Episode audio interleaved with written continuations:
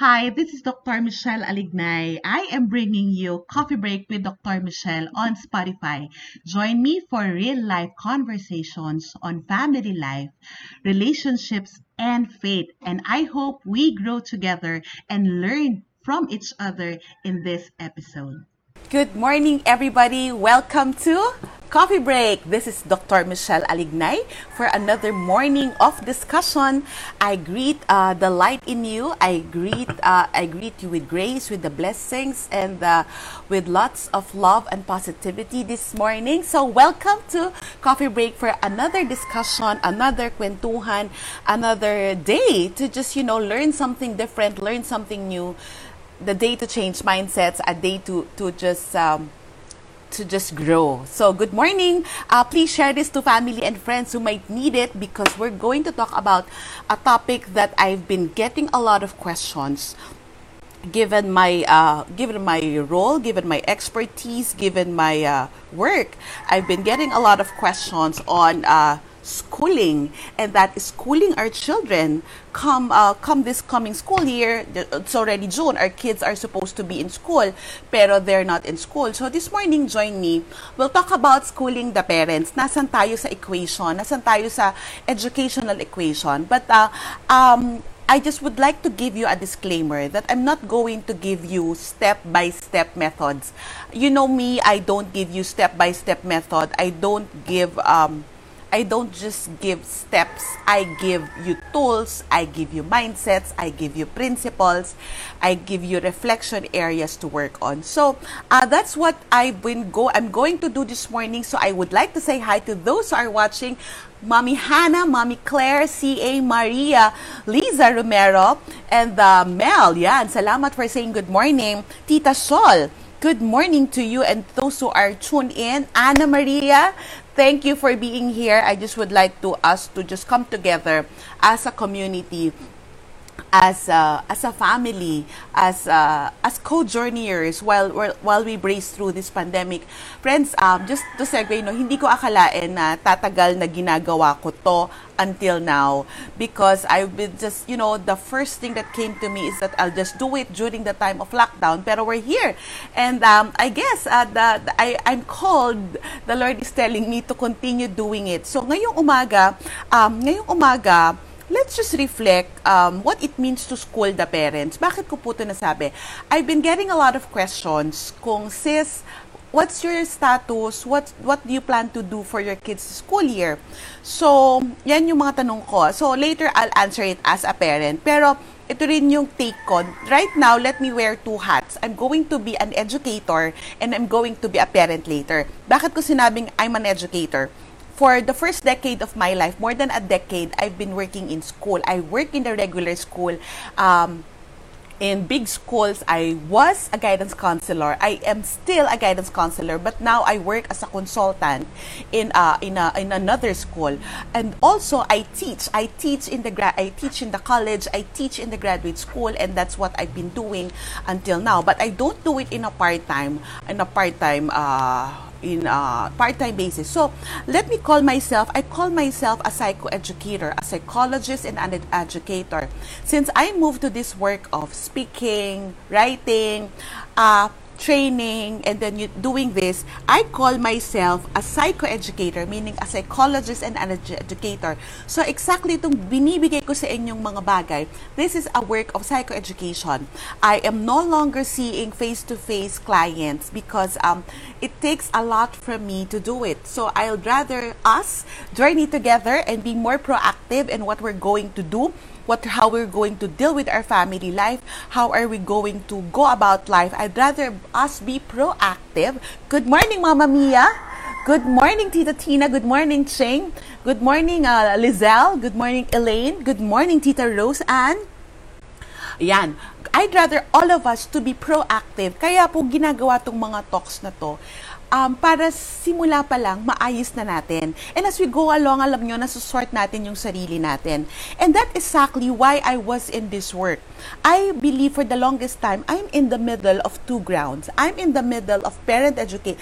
I'm in here in psychology, but I'm not deep into the the clinical psychology area. I'm not into assessment, but I I am I am I have a very rich background on the work, but I am here. Kung ito po yung field of that, that, that, that core psychology na akala natin, pero at then, then this is education, I am here somewhere in the middle, overlapping. Pero ngayon nakikita ko of um, why I am here. It's very clear to me why I am here because I have the mission to educate, um, to educate, to educate not in the classroom but in life, outside life. And I hope that you indulge me in that work. So bakit ko to gagawin? It um I would like to invite you as an educator uh, I would speak first as an educator and what it means to school. As an educator, we mean it means that to school um, school, it's an institution. It's the brick and mortar school that we all went to. And also, but you know, school, it's also a group of people with similar ideas. So, di ba, uh, they're a school of doctors, the school of nursing. So, they're, you know, a group of experts with uh, similar ideas for a common good. But do you know that school is also a source of knowledge? So doon tayo papasok. We are we, we are not an institution, but we are also a group of people with similar ideas and we are also a source of knowledge. Why is that? Because this is the time that um, we need to reschool ourselves as parents so that we can better educate our children. I'll repeat that. We need to reschool our parents so we can better educate our children. But I, ngayon pa lang, I would tell you a disclaimer na wag natin isipin na parang yung school, yun yung binabayaran natin ng tuition. We have to move out of that mindset already. Because friends, hindi yan yung main meat of the topic that I'll be talking to you about. The main the main meat is that paano natin i-equip yung sarili natin bilang parents. And if you're not a parent, you may be a tita. You may be a you may be a support group of your uh, pamangkin, you may be supporting your um, kids friends that right now we need your help we need your help in in uh in the learn from home situation of our children. So here, um, what's the scenario now? So sooner we will be educating our kids from home. So we will be learning from home together. And isn't that an exciting stage that we're going to learn from home? Um, and I would like to, to remind you that we are at the stage of raising the digital kids. Meaning sila yung mga bata na they have a relationship with technology. They have a relationship with the digital the digital platforms that is very much different from how we relate to the digital platform. And then and then why why are we doing this? Because we need to be safe and secure because of the pandemic. So there's a reason why we are here. But that reason, it's not absolute. We're not going to be here for the longest time. But the thing is, we just cannot take it sitting down. So what's the catch? Parents who are working hard to end uh, to make ends meet, but the parents also, you are we're, we're gonna work on the home. We're gonna work on our work, and we're gonna hope work on our children, and we're gonna work on their education. Okay, so as an educator, let me let me invite you to reflect on um, the words schooling. Ayan, schooling from schooling the parents yung topic natin. So, ano iniisip ko, um, wala pang tried and tested tools on um, parenting and schooling during the pandemic ha, during the pandemic. Yun talagang absolutely foolproof. And I believe there's no such thing as being full, foolproof at this time. The, the most that we can do is really arm ourselves with a good immunity, arm ourselves with uh, safety. So here, why why let's reflect on the the the the the, the word schooling. Schooling, we'll use it as a verb. So schooling, ang nakikita ko pong concern is that kaya marami tayong struggle as a parents na iniisip natin, how are we going to school our kids, or how are we going to educate our kids from the home? It's because I believe yung hat natin, ang nakasuot sa atin is that the school is a separate institution. So now, my invitation to you is that we need to not make it separate, but making it uh, a substance already of how we're going to uh, do our regular life. So here, kaya ako, hindi ako nag-struggle, pero I, I don't know how to just put it down. But schooling, ang nakikita ko malaking concern, alam nyo friends, let me just be blunt with you. It's not really a battle of the how-tos. It's not a battle of, uh, ang dami kasi nating naririnig. The battle is really in the mind of how are we going to do it. So all our anxieties, I know we have realities. That's why the other day I talk about realities and priorities. Kasi um, we need to, to do something about it. So let me just go through the word schooling. And schooling is a verb. Schooling is a verb. So we need to actively do it.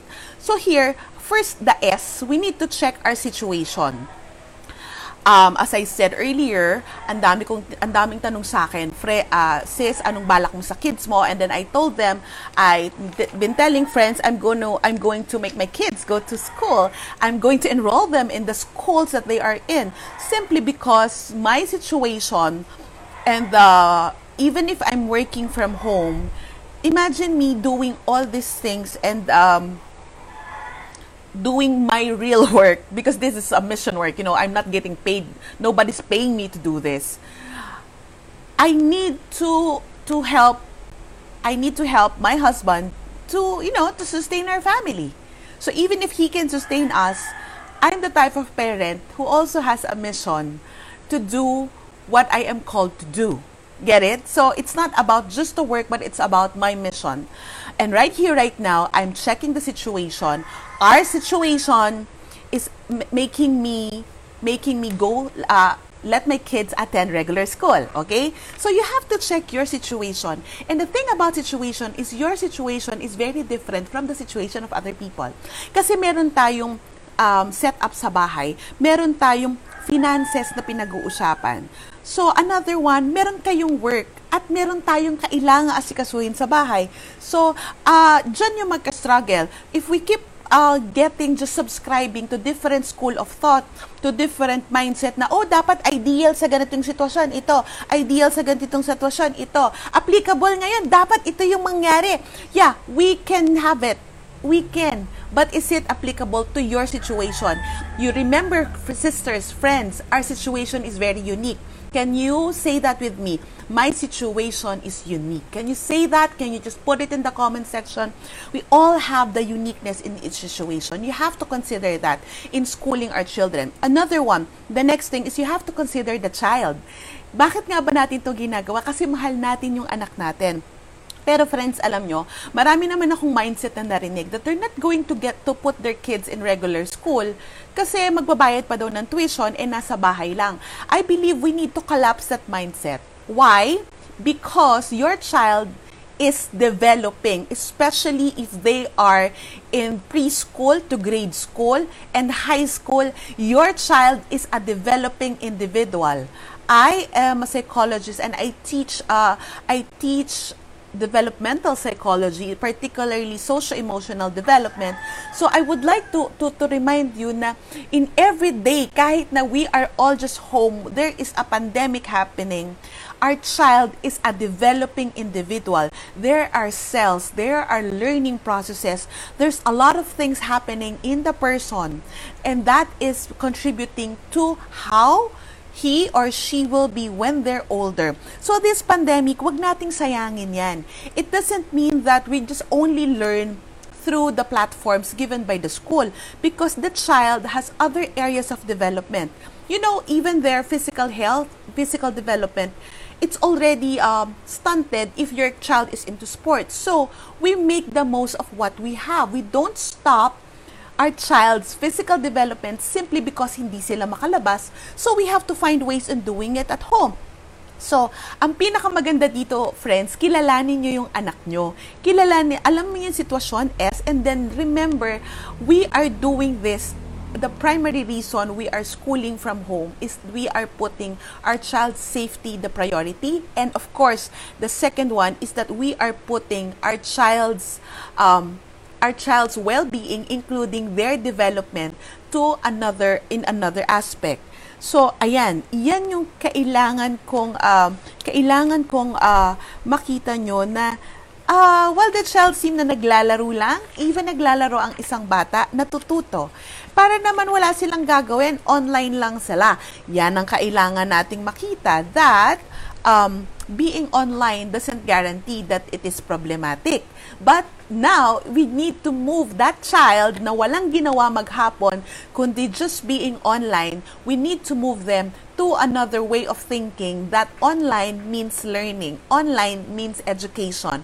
Online, it's just not about leisure. They need to learn that starting now. Okay, next one, the home situation. Um, ito yung maraming struggle ng parents ngayon. Kasi work from home ka na, some doesn't have helpers. I have friends who's telling me, ala akong helper, so talagang struggle sa akin, paano magla-learn from home yung mga bata. So I, I would like you to check also if your situation, your personal situation, if you have work, also your home situation, um, there will never be a perfect home setup. But I would like to, um, if you would see, I have a different setup at my back kasi nag-reshuffle ako kami kahapon ng a few furnitures. Bakit? Because we're going to to we believe that this is not going to be in the next two months na lang. So we believe that in the next this whole year, so we need to make adjustments in the home, and that is the main message I'm telling you. The the adjustment should be the home should adjust also to the needs of our child, and we the home we adjust the home to our needs as a parent, our needs for work, our needs to sustain to sustain our income. So, you have to check your home situation. And I would tell you, hindi naman perfecto lahat ng situation. Eh. I struggle with going live because of because of some external external noises, some um some some situations that you know even sometimes hindi makaluto kasi maririnig nyo yung yung yung yung sound ng frying frying oil. So But friends, do we have perfect conditions right now? Um, sorry, I need to, to, to use this. Sometimes kasi ang dami nating mga dapat, dapat, dapat. Lagi ko yung sinasabi, ang dami nating eme, eme, eme. Ideally, yes. But you know, too much ideals can kill us. Too much ideals can can just cripple us to move. That's why I said kill us because you know it will cripple us. Because if we take a lot of things into consideration, so ang sa akin, edi make the most of what we have. I'll make the home a home, not just a house. That's the goal here. You make the home a suitable place for learning. You make the home uh, a suitable place for your children and the home starts with you not the physical aspect not the layout not the furnitures but the home starts with you alam ko na kahit na if you find uh, if you are the homey kind of person, kahit na anong struggle ng, ng, ng resources natin, and then our children would always be, would always be at home with us. Isn't that, isn't that true?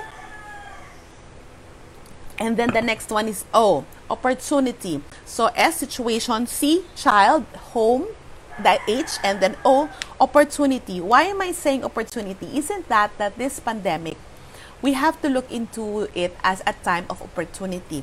Uh, friends, what's the biggest opportunity na nabuksan sa inyo ngayong pandemic season? Alam ko ang mga sagot niyo dati, it, it allowed you as a family to pray, to spend time together. Ako, I, I've seen the changes in my kids. I've seen that's an opportunity for me also to to to see to see how they are, to see how what they, they do with their time, to see how their kid their skills are evolving. And also, it's this, the opportunity for me to transform, to transform our relationship, to transform yung mga nakagawian na akala natin yun na yung perfect solution. Pwede naman palang maging iba yung way, pero yun pa rin yung goal. Okay, are, you, are, you, are you getting me? It's an opportunity for us to transform. So there, we see a lot of opportunities. So we have to make the most of schooling as an opportunity. Another one, this schooling schooling schooling the parents is an opportunity for us to be open so that's another o. To be open. We'll be open to learn we'll be open to retool and we'll be open to change. I think a lot of us are getting frustrated and struggling because we are not open to change. We are not opening ourselves to let go of old ways. Yung babayaran na lang yung school yung you know eh, ang sarap nga ng buhay ko eh, or ang dami ko ibang gagawin eh. To to learn to retool and to change how we do things. How long did it take us to transition to this uh, uh, quarantine situation? And uh, sabi ko nga last Tuesday, did we hold our life, did we stop our life simply because we'll resume it when, when everything is back to normal, but we don't know when the normal will be. So it's an opportunity for us to be uh, it's an this this panda, this uh, schooling it's an opportunity and also it's allowing us to be open allowing us to be open as a person allowing us to be open as a parent allowing us to to new learnings, allowing us to change, allowing us to to to be open to what the Lord is leading us. And and L L is life skills. Yan yung perfect. So, sino po sa inyo yung marunong na maghugas ng pinggan? Yung, yung mga anak natin. And they're pitching into the household chores. They're, they're, no, they're cleaning the kitchen, they're cooking. And That's wonderful. Kasi dati naman, dati naman natin ginawa yun nung maliliit tayo. I don't know with you, but I'm, I'm very good at house chores. So here, the, the, we need this an opportunity to teach life skills. It's an opportunity to to talk about to talk about the situation. It's an opportunity for us to to catch them doing good and, and then tell them na anak that's exactly why why I need you to learn that. Yan. Anak in this news and then how is it to you? So it's it's it's a good way to teach life skills kasi we see it happening in front of us. We see them growing in front of us. Kahit na side by side lang tayo at nagtatrabaho tayo, we are still together and it's the best time to teach life skills. Kahit na wala tayo sa labas, we can learn a lot inside. So L and then I since it's I'm, I'm using the word schooling, I friends. This this is this situation it's bringing a lot of imperfections. And I love it. I love it. Sabi baka sabihin nyo you're so weird sister. You're so weird Doc Echel no because imperfection ang dami natin nakikita imperfection of condition the setup you know imperfection of the okay mga madalas tanongin ng friends, eh paano I don't trust the school system? Ah, paano yon Hindi natin alam kung paano kung ganito. Sa kapapano natin, walang nangyayari. Kasi imperfect din naman, even if we are I'm working with um with with with with some educational systems but but hindi rin natin when there's no foolproof guarantee that everything will be perfect. So the thing here is that um you you just give your trust to whatever decision that you will be. And then um, just you know try to grow from the imperfections. Wala pang nakaka-perfect ng living in the pandemic as I'm saying earlier. So you have to be open. And one of the things that we should open upon is seeing life skills transform in front of us. And the imperfection of things and through that imperfections we grow remember that's why i love the word imperfection because my book family goals is imper- embracing the imperfections of family life because once we embrace the imperfections we learn to grow and to move out of it kasi kung i-resist natin yung imperfections why are we perfect ayaw natin yung ganyan eh. Why are we perfect? So we have to learn from the imperfections. And then the end. I believe this is very important. The non-negotiables parents or friends, please, iset nyo, uh, remember my talk last Tuesday, you go back to it, the, the prior realities, priorities, you try to set what are your non-negotiables at this time. So, sa atin, usually ang non-negotiable is safety and security. And a non-negotiable thing for me, of course, is really educating my child, but not educating my children in the tone of content, in the tone of coverage of subjects na dapat matutunan nila tong skill na to sa math. No, I am more for values and I am more for the character of my kids. I don't know with you, but I am inviting you to to set your non-negotiables if the if your a decision that you need to come up with especially in the schooling of our kids meet your non-negotiables and then so be it be at peace with it because the last point that you would like to reflect on is your goals. Um, your goals um, what you have been the values your non-negotiable values will lead you to your goals. New goals. New goals. Hindi po pwedeng yung uh, ways and uh, goals nyo before na dapat yung anak ko mag-excel sa ganito, meron siyang dapat academic excellence. Uh, for me, uh, they're bonus, but it's not the end goal in itself. Because the goal here is find new ways of doing things. Make a new list. Form new standards.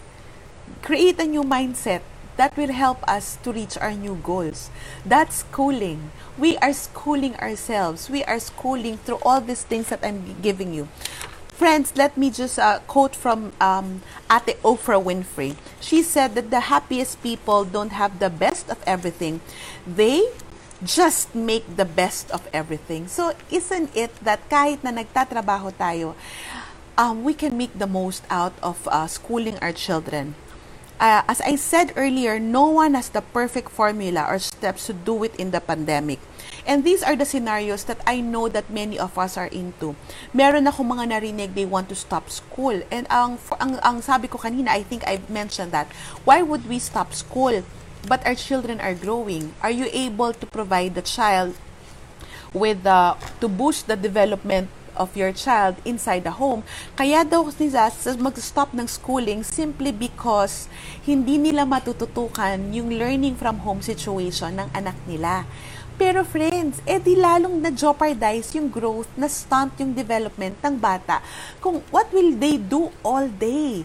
a kid needs to be engaged. A kid needs to be challenged for them to develop not just cognitively but socio-emotionally to develop in all as uh, on all facets of their development and that is intellectual, physical, emotional, uh, social, moral, and spiritual aspects. So, kung ititigil natin sila ng pag-aaral, paano yung kanilang development?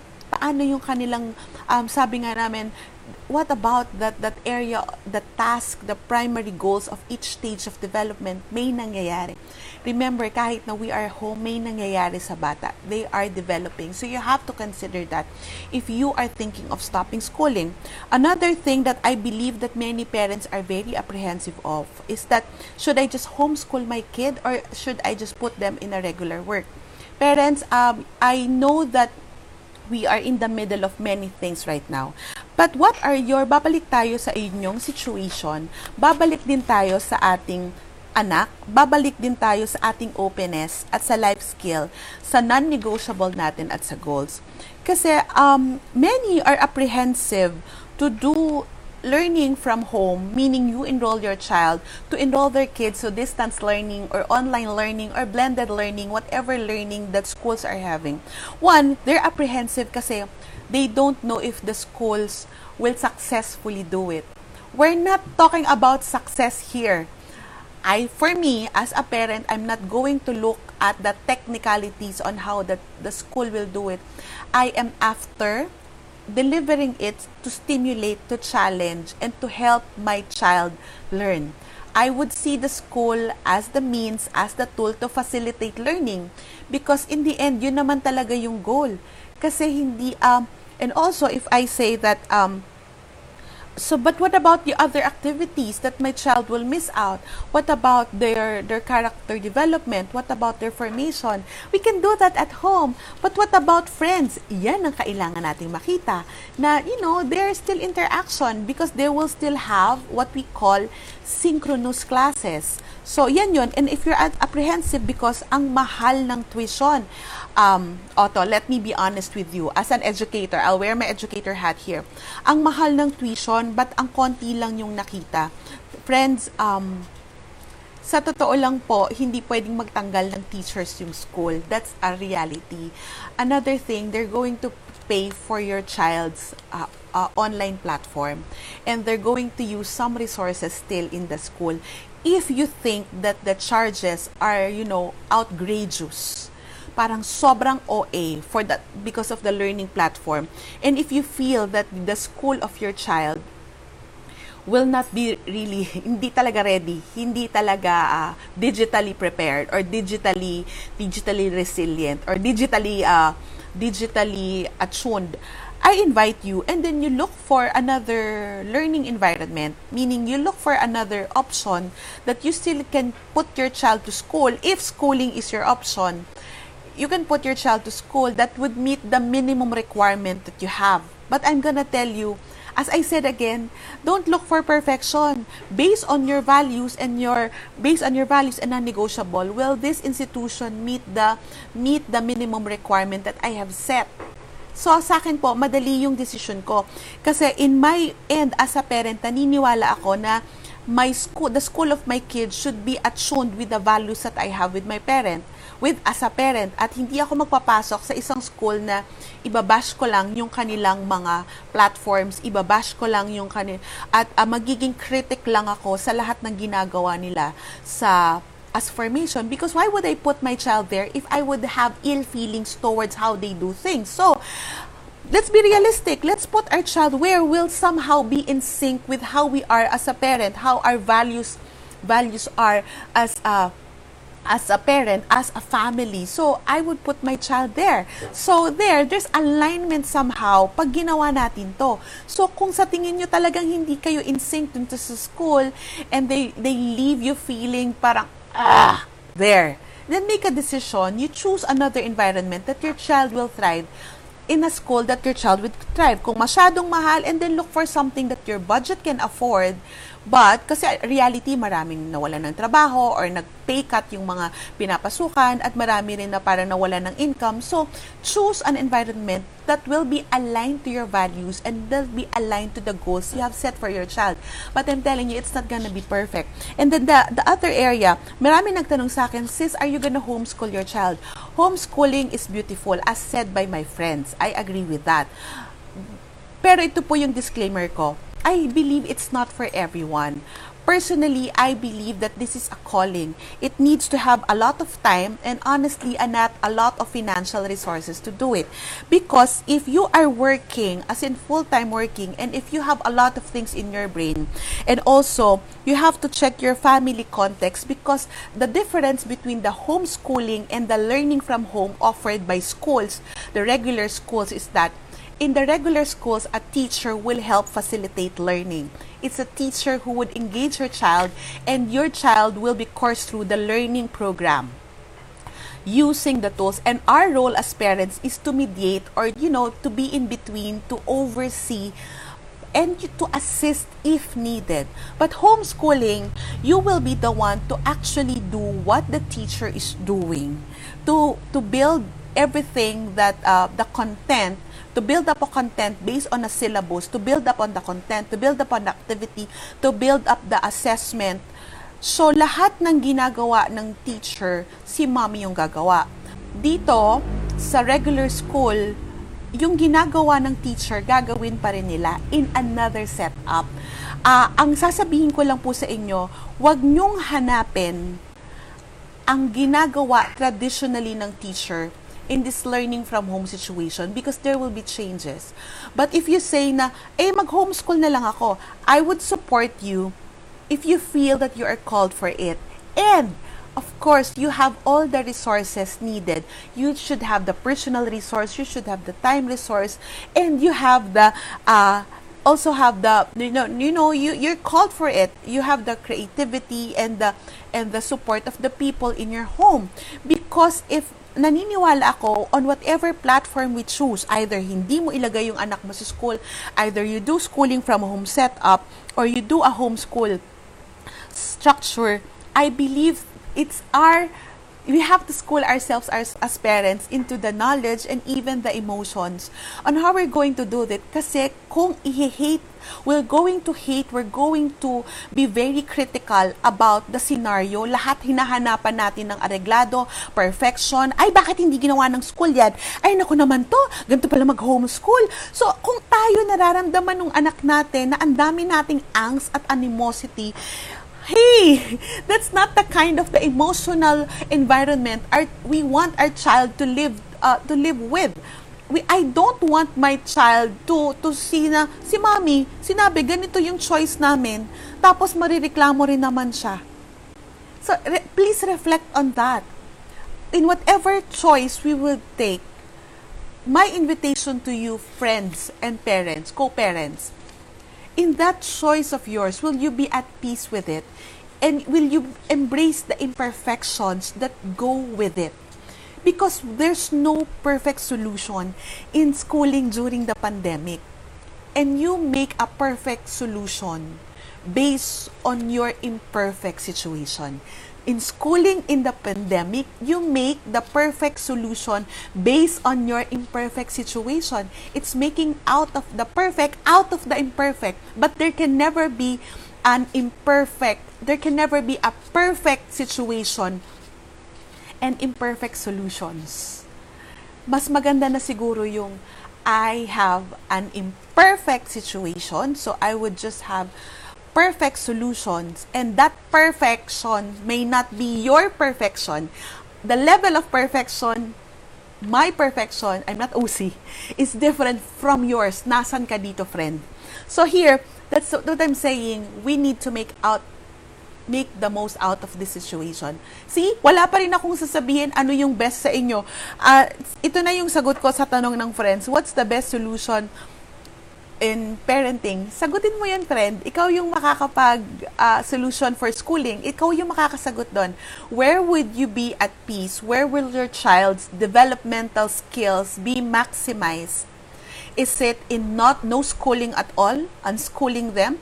Is it in learning from home situation that you enroll them in a school you trust the school and then you support your child and then you you you you you uh, you be a mediator you be a learning mediator. Guide mo yung anak mo anak let's check what have you have done in school. Let me see what else can I help you with. That for me that's gonna be my role. Or you're gonna homeschool your child. You'll plan everything all the activities that your child will do. You'll you'll you'll you'll be the most creative mom and you know let's do this this anak. But if whatever choice you will have, you have to check your realities so that you can sort your priorities. And to, um, I will just introduce to you four, five words, five S. You need to sort, sift, simplify, school, and support. What do I mean by that? You have to sort now what is important what is more important for you? What is important for you as a parent? What is important for you as a couple, as a family? Sa dami ng naririnig natin, sa dami ng mga dapat-dapat, ano dyan yung mahalaga? That sort. Another one, from the everything that you've sort, kung meron ka ng gamit, if you are sorting through your things and you have gamit that you've sort, you have to sift you have to sift through options. Would I keep this? Would I put this away? You have to sift through. Ang sort is yung pinipili, pinipili. Ang sift, sinasala. You have to sift what are the more realistic action steps I can take in schooling my children. And another one, you have to simplify. If you have sifted through a choice, simplify na lang. Let's just simplify things for now. Ako, personally, how would I simplify? Hindi ko nakahanapan ng lahat ng subject kasi ang alam ko, hindi naman lahat ng subject ituturo. So I have to simplify things na anak, kung wala kang basketball, okay, let's set up the small basketball court. O anak, you don't have gymnastics or you don't, but still I need you to be active. How can you do it? So you have to simplify things. So anak, ito lang yung kaya mo. Okay, so read more books. So you have to simplify. It's not the time to be complicated. There's beauty in simplifying things. Another one, school. Um, school, we learn together parents, I'm honestly I'm going to put up a workshop. It's going to be a webinar. If you're going to ask me, will it be paid? Yes, but it's I'm going to go with, through with you tools on how to to we are schooling ourselves is in this time of pandemic in preparation for the coming school year. So watch out for that. I hope that you you enroll for that. So it's really a schooling, reschooling our uh, reschooling the parents. So um, but here when we school, we learn Friends, ito na yung patamang panahon for the parents to learn. Para po pagdating ng August, hey anak, we can do it together. Remember, we're all in this together. Hindi po kayo nag-iisa. We are holding hands here in this pandemic situation na napakadaming bago, napakadaming challenges. Pero hindi naman yun yun, yun eh. Remember, in my past episodes, what I'm saying is that problems are not the problem, coping is the problem. So here, schooling is not the problem coping is the problem and our coping is the problem so here here support your family, your child, your family, yourself, suportahan mo yung anak mo, suportahan mo yung pamilya mo, and don't forget parents, suportahan nyo yung sarili nyo. Choose the path that will give you peace and well-being for everyone in the family. You have to be fair to yourself. Lagi kong sinasabi yun sa sarili ko kasi I don't want to take in all the work that I can take. Sige anak, ako na yung mag-homeschool. Sige anak, ako na yung gagawa niyan. Tapos ma-manage ko pa yung bahay. Magkailangan ko pang magtrabaho Pero pagdating ko sa anak ko, what is what is the energy left? What is there that I can give? So here, personally, that's my take. I am choosing the path that will give me peace and well-being, and I will choose what is best for everyone in our family, for everyone, because I want my kids to remember me as a mom who loves them despite of as a mom who supports them.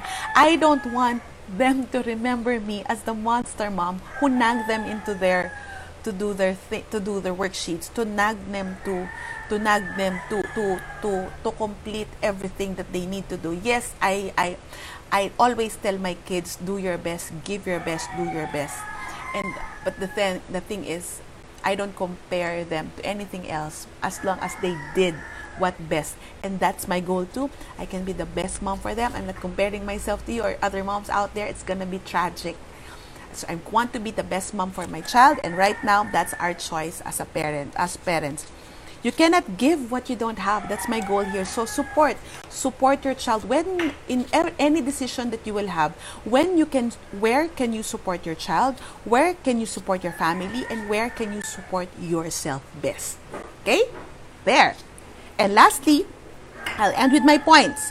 My own take, my own take, my personal take, both as an educator and as a mom, I'll support my kids and I'll support them by sending them to school, the same school that they've been for the past years. Um, I'll send them to school. I sort and sift through my own values, my own priorities, my own new goals for my kids, and then I'll trust the school and I'll also trust my instinct as a parent. While I trust the school and how they're going to do it, I'll trust my instinct as a parent. Alam niyo kung ba tayo nagaguguluhan? Ang dami natin sinasubscribean. Ang dami natin, kasi sabi ni ganto, sabi ni ganto, sabi ni ganto. Mm.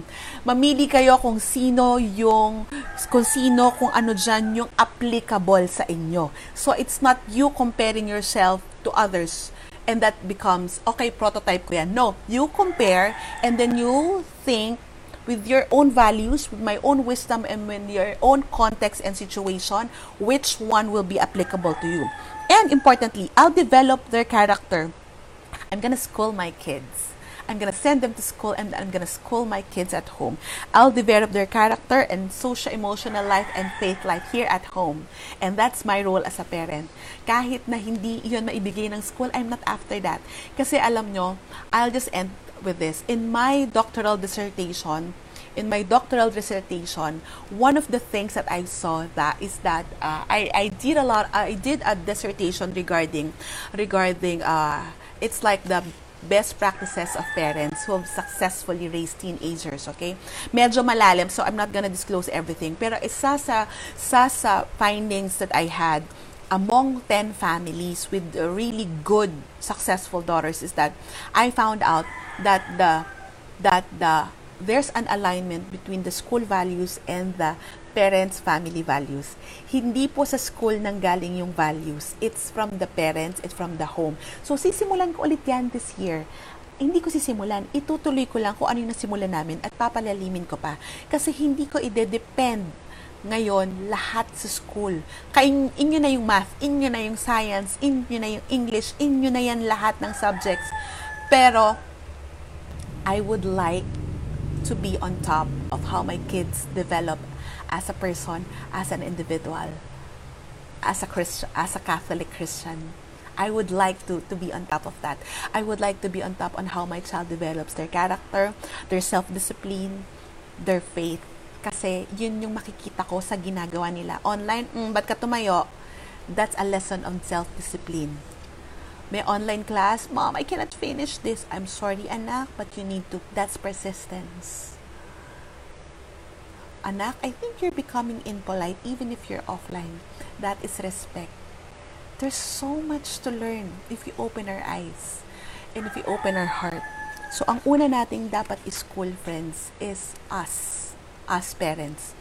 If we school us, if we open up our hearts, open up ourselves to being schooled, to learning how can we make the most out of this pandemic, this schooling from home will be the best year of our lives. Hindi natin alam kung next year regular na tayo. Pero I will choose the path that I believe is best for myself, not myself, but my children and it is equally best for our family and it's equally fair to us. So, I don't know where are you in this situation? How are you going to school your kids? Tell me about it. Tell me your decision. Share with me. Comment in this comment section so that I can learn from you also. In the next few weeks, let's talk about how we're going to hold hands still in this new pandemic, in schooling our kids, and importantly, in schooling ourselves as parents, as adults, as individuals who are raising the digital kids, and also adults who are in this digital age. God bless you. May you find the best solution for you, and may you always be schooled here at Coffee Break. This is Dr. Michelle Alignay saying good morning.